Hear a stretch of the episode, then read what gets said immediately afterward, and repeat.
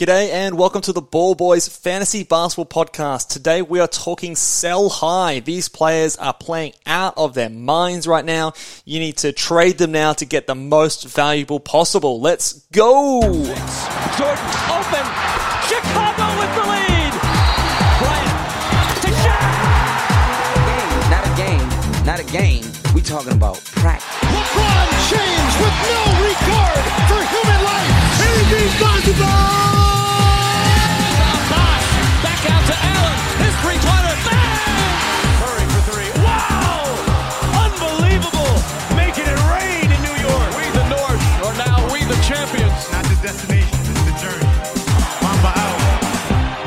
G'day and welcome again to the Ball Boys Fantasy Basketball Podcast. I'm your host, Mitch Casey, and you can find me on Twitter at Ball Boys NBA and on Instagram at Ball Boys Fantasy Basketball.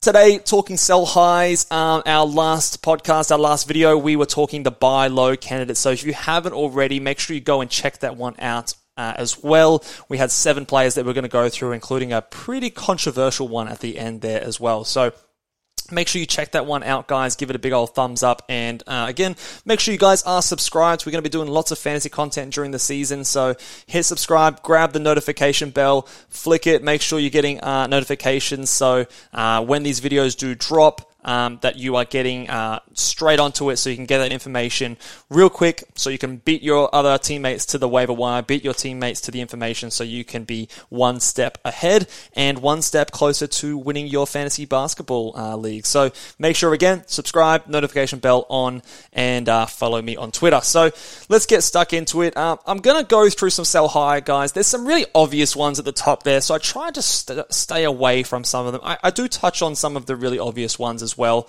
But just like we did with the buy low, guys, I'm trying to also give you guys a bit of a target of the kind of player that I would be hoping to get with some of these players.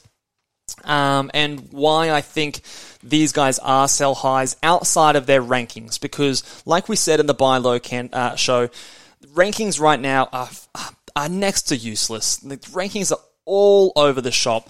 Blocks, steals, field goal percentage, free throw percentage, turnovers, they're all low variance, uh, sorry, high variance, low volume um, categories and statistics that sw- uh, swing uh, value wildly early on in the season. So there's really lots and lots of wacky things, but things will always settle down and, um, you know, smooth over as the season goes along. So the rankings will bring up, but I don't want to get too stuck onto the rankings and just have a look at really what the player is doing and uh, what they are doing compared to what we expected them to do. So let's start here with a big, big name uh, player that I'm sure everyone loves to. If you have him on your roster, you're loving it right now.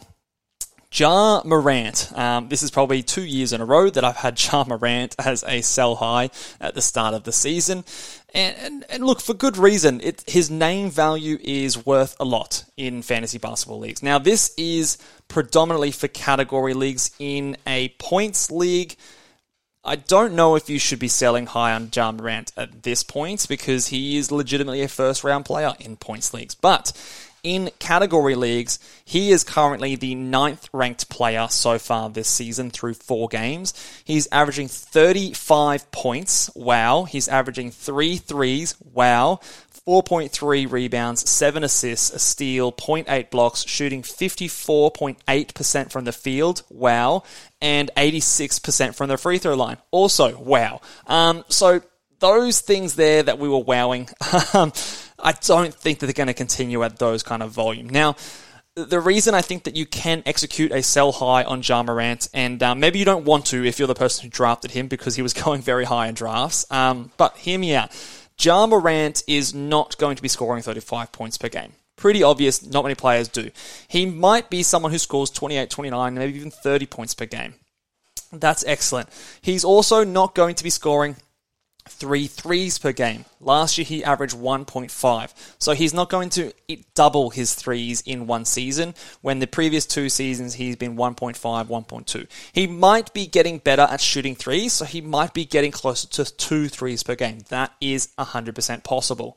The assists are fine. He's he's going to continue to do that, so that's cool. Um, a steal per game, yep, I can believe that. 0.8 blocks, not outrageously, um, you know, if you said he was going to average 0.8 blocks, I wouldn't necessarily laugh in your face. I don't, I think it might tick down closer to half a block per game, but sure, that's fine.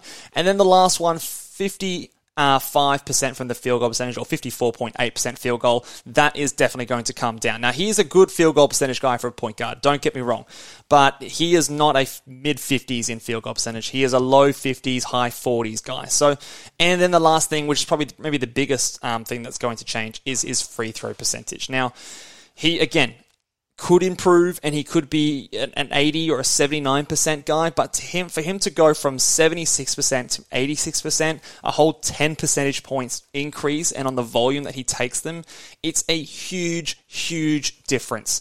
Um, now, if you are someone who is in a punt free throw percentage build, I guess you don't really care. It doesn't really matter to you because it's probably not going to be good enough to change your free throw percentage around, or maybe it is, and you just sort of accept that and um, and move on. But in terms of the way people view him as a ranking point of view, teams that are not punting free throw percentage, maybe you can execute and extract good value on that and say that, hey, look, he's improving, he's young, he's going to be an MVP candidate this season, his free throw percentage is always going to get better. Um, I don't think that all of those things stick. Maybe one or two of them stick, but not all four of them. So the points, the threes, the field goal percentage, and the free throw percentage. At least two of those things are going to drop and they're going to jump fairly significantly. So if I am able to get a first round player or a top 15 guy, one of those kind of players that we sort of thought at the start of the season where there was a pretty consensus top 13, top 14, in my opinion, um, you could, I would 100% do that. So if you can get someone like a Trae Young, I would 100% do it. If you can get someone like a Tyrese Halliburton, I would do it. If you can get someone like a uh, again, LaMelo Ball's injured at the moment, so that's a bit of a shit one. Um, James, uh, Jayson Tatum's playing really well. James Harden's playing really well. So you might not be able to get those guys. Um, you know, maybe it is someone like a Devin Booker. I'd probably do that as well. I'd rather Devin Booker on my team in most scenarios. Uh, if you can get someone like uh, Kyrie Irving, now you might not really want to deal with Kyrie Irving, but personally for myself, it's especially depending on the build that I was in, I might prefer to have Kyrie Irving on my team. So those kind of players, I would be happy to trade Ja Morant for um, very comfortably, and uh, I think that because of his excitement level, his name recognition, you can get some really, really good returns for a player like Ja Morant. So for me, those are the guys that I think that you should be targeting. I'm sure I've left someone out. So uh, if you have any suggestions or players that you think you might be wanting to trade or sell high on Ja Morant, drop them down in the comments and I'll see if I can get to as many as I can. But I think right now he is a good sell high because I think you can get a very, very handsome return for Ja Morant. The next guy here, Freddie VanVleet. Now, Fred VanVleet is a player that I've always really liked. He's he's often underrated in fantasies, but right now, again, if you look at the rankings, he's the seventh ranked guy through five games. He's playing an absurd 39 minutes per game. He's only averaging 16 points, 15.8, but it's the nearly three threes, four rebounds, eight assists, 2.8 steals um, shooting 95 or 94.4% from the line, only turning it over 1.2 times per game. Um, those steals, as good of a good as good of a defensive stat guy as he is, 2.8 steals is absurd. He is not going to do that. That will basically uh, come down to 1.8 at the most. So you're going to lose an entire steal per game off his value. And, um, you know, shooting 42.1% from the field, that actually is probably high for Fred VanVleet. Um, he's a guy that typically is the worst contributor to field goal percentages, um, in especially when you take into account his volume. So I think that that definitely has uh, potential to come down. So those are probably the two biggest things um, that will affect his value. The rest of it is actually probably pretty sustainable. Maybe he turns the ball over a little bit more, um, but as soon as those steals come down to 1.8 instead of 2.8, you're going to see him drop back 20 spots. So again, if I'm able to get a top 15 um, player for Fred Van VanVleet, I'm definitely looking to do so. So if I can get Tyrese Halliburton for Fred Van VanVleet, I'm doing it every day of the week. If I can get a Kyrie Irving, again, I'm doing it. If I can get a Kevin Durant, I'm absolutely doing it. Um, Trae Young, again, I probably would. Uh, I pause and hesitate on that one. That one's a that one's a situational thing. I, I think that Trae Young's value is probably harder to find than a Fred VanVleet. It's probably harder to find the bulk points, assists, and free throw percentage than the steals that uh, Fred VanVleet does. So um, maybe it's not the biggest sell high, but I still think you're getting a little bit of value when you get a, a Trae Young. And I'm also less worried about his knees as well. So that's the other thing with Fred VanVleet. When he's playing 39 minutes per game, we've had a last couple of seasons worth of data to suggest that he is going to break down at some point this season and miss some games. Now, it might not be for your fantasy playoffs, and he might be healthy. You run that risk, but I think that there's enough evidence and there's enough um, logic for me to suggest that those things are linked. Um, and for me, I would want to be trying to sell high while I could. And if I can get a good, handsome return, then I, I would definitely pull the trigger. So for me, Fred VanVleet is a sell high. This next guy here is the long, low hanging fruit, uh, and it is Andrew Wiggins. So Andrew Wiggins is the 13th ranked player in fantasy basketball right now. Now I know you're not probably going to get a top 25 guy for Andrew Wiggins. It's just not going to happen. People drafted him around pick 100 in the 90s, so you're not going to get that high of a return. However, I would still be happy to get a top 50 player for Andrew Wiggins. Um, you, you, might be able to point to the fact that apparently he's trying on rebounds now. It's it's the defensive stats that's really boosting his value. It's the low turnovers. He's only averaging 0.3 turnovers per game, which is um, especially early on in the season right now a huge boost to his value. So if I went here and I actually just went and punted turnovers, if I just do that on the Basketball Monster website rankings page, um, where does Andrew Wiggins pop out? So he goes down to the 23rd ranked player spot. So he goes from 13 down to 23rd. So pretty decent change there. And then for me, two steals, 1.3 blocks. Um, it's just unsustainable. He is actually not a bad shot blocker for a wing slash guard player he's never been this good at steals. Um, you know, last year he was 1.1. The year before that he was 0.9. The year before that it was 0.8. So again, I'd probably peg him more at like a one and one, not a two and a 1.3 kind of a defensive stat guy. And um, and I think the field goal percentage comes back a little bit, although that's that's that's something that could stick. So I think that he does have a decent chance to outrank what we were drafting him as. So don't sell him for someone near where you drafted him. I think it was a good selection, and he looks a lot better than uh, what I expected him to look so far this season. And um, some of that is carrying over from the playoffs. And again, that's another narrative you can use. But I think if you can get to me top 50 guy that really suits your build, a top 40 anyone anyone in the top 40 i would absolutely go ahead and do that. And um, it, it, might not be one that's the easiest to execute because we might not people might not be trusting it at the moment but you know refer to the, the, the playoffs and the finals especially and how he looked there and and talk about all the other golden state warriors guys resting and Klay getting ejected and all these guys and he's going to have to take a bigger role and uh, he's figured out rebounding now and do all those kind of negotiation tactics and you might be able to get yourself a good return for Andrew Wiggins. Um, the next guy here, again, another one low hanging fruit. Uh, Brook Lopez is 100% a sell high candidate. Now, I uh, actually drafted Brook Lopez in one of my drafts. Didn't think I would say that to begin the season, but he's on my locked on fantasy basketball team. Um, I got him at like 120 or 126 uh, or something around that mark just to get a center on my team. Right now, he is the 24th ranked player, and it is pretty much on the back of 4.3 blocks per game. The rest of it is 100% what we expect. In fact, there's probably room for it to improve. He's actually only shooting 36.4% from the field. That could definitely get better. Um, he's shooting more than I thought he would. You know, 11 field goals attempts is more than I expected, but 4.3 blocks is really the only reason he is sitting at this point in the season at that high of a ranking. Um, that's definitely going to come down. It's going to half. It's probably going to be closer to 1.5, 1.6 blocks per game.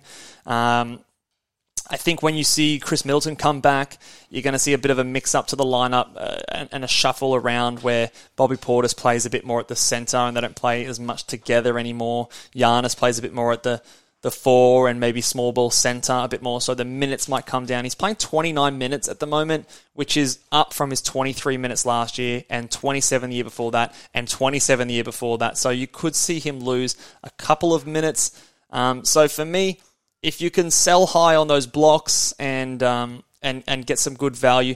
I would take anyone sort of inside the top 50, um, probably inside the top 65. I would take for Brook Lopez, but other than that, I think if you can't get that, you just enjoy the ride while Khris Middleton is out and while he's while he's playing well. He looks good too, so he looks like he's doing well. And like I said, that field goal percentage definitely can come up to closer to 50, high 40s, and you could see him averaging closer to 15 points per game whilst Middleton is out. Uh, which would be a nice little bit of a surprise for, for, for Brook Lopez. But at the moment, the blocks are just hugely overinflating his value, so I would be definitely looking to capitalize on that for Brook Lopez. Uh, three more here, guys. Couple of more controversial ones. Um, maybe not this first one here, but the next one uh, after this guy in, in two picks' time will be a controversial one. I want to hear your thoughts. But first, before we get to that one, uh, Jonas Valanciunas is my next one. Now, Jonas is uh, he's looking like a bit of an animal on some of these games. I am still a little bit worried though especially because of what we saw the last couple of games with them relying a bit more on a defensive, um, a defensive-minded lineup to close games. Players like Larry Nance Jr., Trey Murphy getting in to finish games over a Jonas Valanciunas. Is the trend that we were worried that we were going to see in this season with Zion coming back and this Pelicans roster is just it's bloody deep. It's it's a good good team. They've got a lot of different avenues, some different lineups and and styles of play that they can throw out there. So depending on their matchup, depending on how the game is going, they can elect to play Jonas Valanciunas out there as a dominant rebounding bully ball type center, or they can um, they can get someone out there who, like a Larry Nance Jr., or even go with Zion at the center and play your Trey Murphys, play uh, Herb Jones at like the threes and fours, um, and, and be a bit more versatile, switching defensive team, um, and, and elect to do that. He's he's put up some really big lines so far. He's had a game, 30 points, 17 rebounds. He his first game of the season, had a double double. Um, the re- game that I'm referencing against Utah, where they did go small, he only played 24 and a half minutes, put up six points and nine rebounds. The, the last game, he only played 22 minutes, still put up 13 and seven on good efficiency. But it's those games there that if other people are not paying as much attention to, those are the ones that, that highlight why I was scared of, of Jonas Valanciunas um, to, to be drafting him. And I think that you can still use the 30 and 17 and the 15 and 13 games at the moment to get good value. He is the 25th ranked player on the season at the moment. If you can get someone in the top 40, I'd probably be pulling the trigger um, just because I am a little bit worried about the uh, fluctuation and the fact that you probably can't rely on his minutes on a week to week basis, on a game to game basis, and in a head to head league, especially, that is going to be tough and frustrating at times. Imagine, you know, in your fantasy playoffs and you're coming up, you really need some rebounds, you really need some good field goal percentage. You're relying on JV to do it for you, and he goes out and plays 22 minutes and he puts up six points. Um, it's it's tough. It's it's a tough one for me to really rely on. I think he'll still be good. He'll still be well decent, and, and he will have big games. Um, he is a good per minute producer. He's efficient. So by no means is it a lost cause or anything like that. That I'm super concerned that he's going to um, completely fall away. However, I just don't think that the consistency is going to be there. And again, whilst his ranking is high, whilst the memory of that 30 and 17 game is fresh in our heads, um, I still think there's an opportunity to sell high on Jonas Valanciunas. Um, here is a controversial one, and I, I guarantee you that people in the comments are going to be disagreeing with me, and you might, and, and I might be wrong. I might be wrong, but I think that Paolo Banchero is a sell high. Um, he was in the top 10 bus show. He was at number 10. So, whilst I know I've already received a few comments from you guys saying that, oh, I'm going to be sorry, I'm going to have to apologize to Paolo in the, in the fantasy playoffs, and I very well might. And I prefaced that at the time. When I put him at number 10, I said he could very easily beat that ranking and he could do well. And so far, there has been nothing really to uh, make me doubt that. Although, um, just the attention the excitement around Paolo is very, very high right now. He's he's breaking records. He's setting records that LeBron James previously held. You know, most twenty point games from a rookie to start their career. He's got five in a row now. There are still concerns that I have about um, his ability to be a good fantasy player. I think he's going to be a really decent and a really good real life player, but I, I still have my concerns about his fantasy translation. You've seen glimpses of it, right? In a couple of games against Boston and Atlanta, he shot 31% from the field and 33% from the field. Now he has had games where he shot 61 in his rookie, sorry, in his um, debut game. Last game he shot 52%, 52.6%.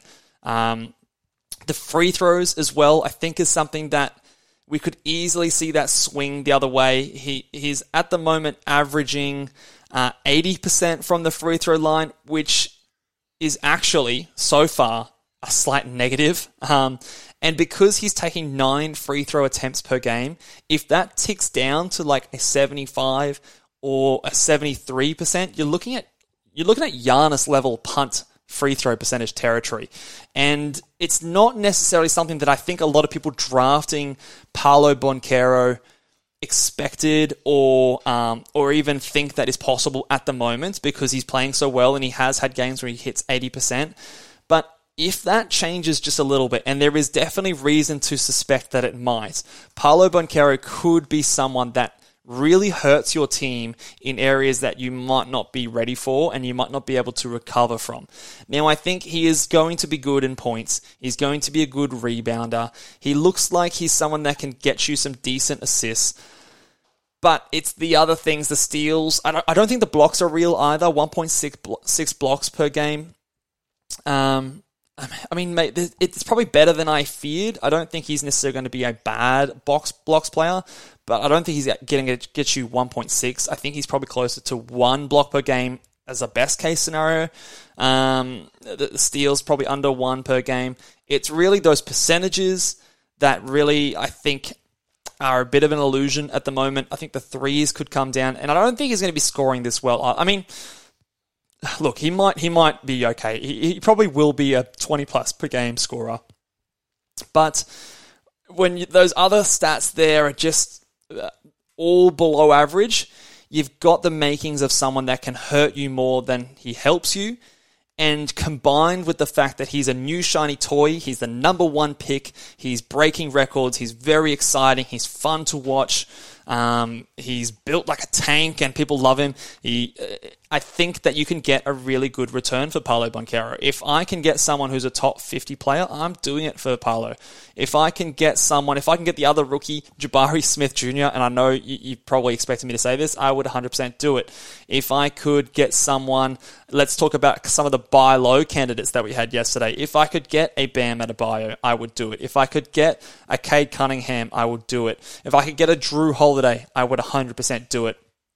Probably wouldn't do or pull the trigger on Alperen Sengun. He's got his own issues, so he was a buy low yesterday that I wouldn't be trading Paolo Banchero for. But I think that there is, again, probably controversial. If you disagree, let me know down in the comments and state your reasonings as to why. If you think that his free throw percentage is going to be fine, um, if he's actually just gotten better, that, that's legitimate possibility. But I have skepticism to think that it will. I just will leave you with the fact that he did shoot in his um, in his college season, I will just pull that up because um, I'm pretty sure he was a poor college free throw shooter, and usually that is one of the safest ones to translate because the free throw line is the free throw line. Yeah, so he shot 73% from the free throw line in his college season. So if he does that, if he shoots 73% from the free throw line on nine attempts per game, um, we are legitimately legitimately looking at a Giannis level kind of negative. So Giannis at the moment is shooting 10 free throw attempts per game. He is he is shooting 62.5%, so a little bit worse, but he was about that kind of 72% from the free throw line last year, and he was one of the biggest negatives in the